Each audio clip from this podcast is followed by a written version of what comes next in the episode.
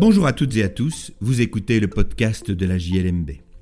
Je suis Patrick Henry, avocat et rédacteur en chef de la revue Jurisprudence de Liège, Mons et Bruxelles, aussi appelée JLMB.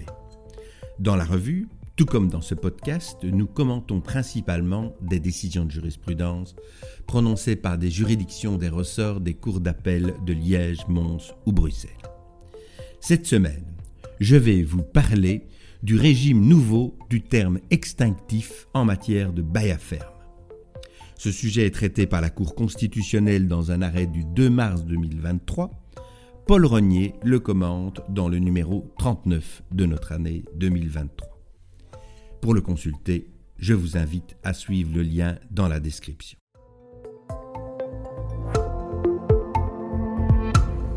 Une loi très importante, ou plutôt un décret important du Parlement wallon du 2 mai 2019 modifie diverses législations en matière de bail à ferme et tout particulièrement le régime du terme extinctif de ce type de bail.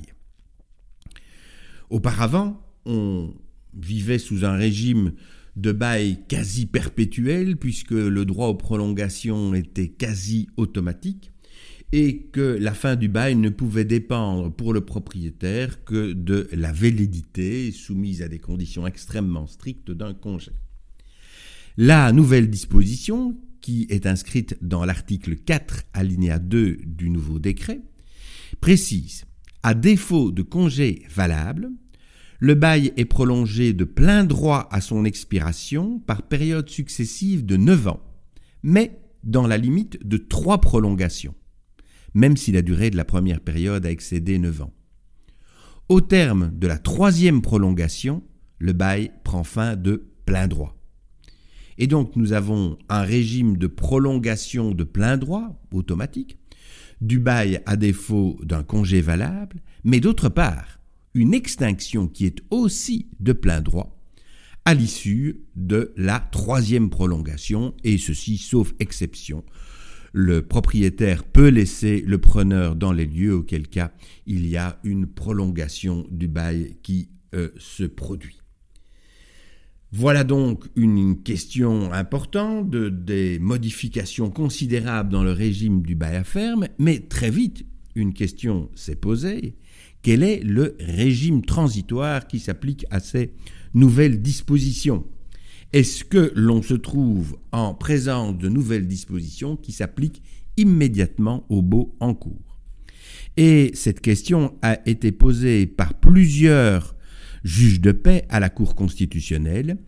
Le juge de paix du canton de Fosse-la-Ville, euh, notamment par deux jugements des 28 et 29 avril 2021, et le juge de paix du canton d'Andenne, euh, par un jugement de 2021 également.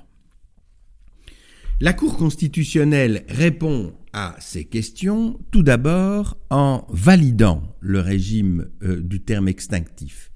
Et ici, la question euh, doit être bien posée. Il n'y avait pas de doute quant à l'application du régime transitoire pour les baux oraux, où là, nous avons effectivement la certitude que pour les baux oraux, le régime s'applique, ceux-ci devant être considérés comme étant dans leur troisième prolongation. La question portait exclusivement sur le point de savoir s'il y avait aussi un régime transitoire pour les baux écrits, ce que les juges de paix semblent considérer par la négative.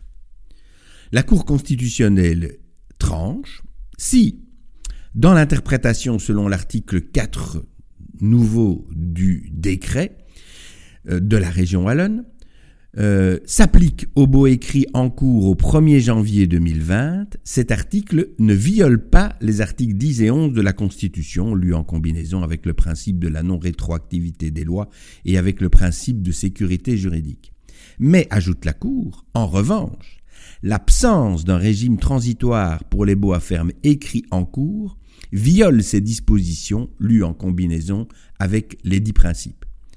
Il appartient donc au législateur décrétal de remédier à cette lacune pour le 31 décembre 2023 au plus tard, Dans l'intervalle, il y a lieu d'appliquer l'article 52 alinéa 5 du même décret du 2 mai 2019 au baux à ferme écrit en cours.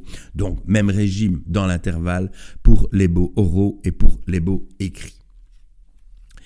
Bien sûr, nous allons avoir une modification législative, nous avons eu une modification législative, et celle-ci est à nouveau soumise à la Cour constitutionnelle. Il y aura donc un deuxième épisode à cette question.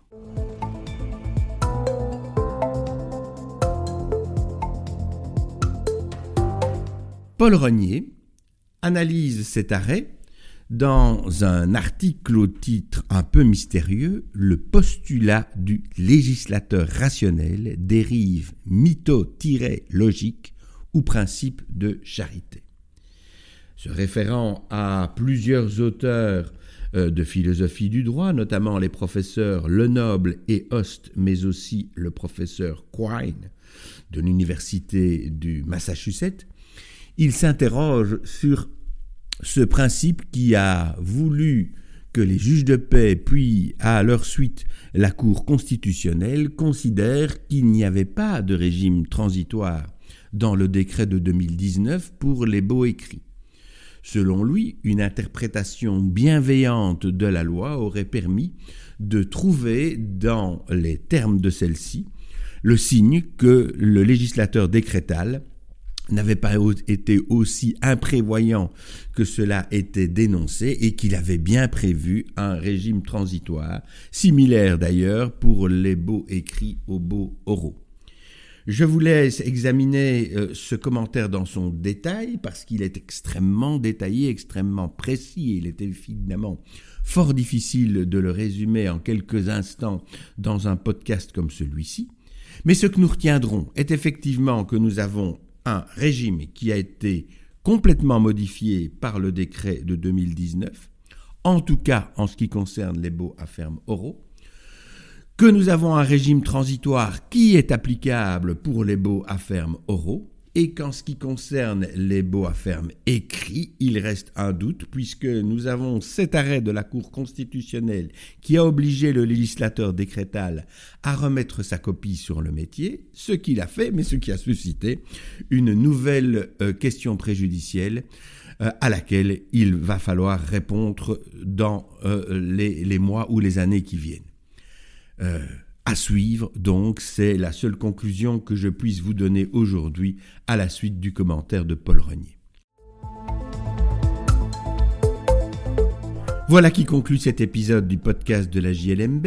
Je remercie Paul Renier pour son commentaire, qui, je le rappelle, figure dans le numéro 39 de notre année 2023.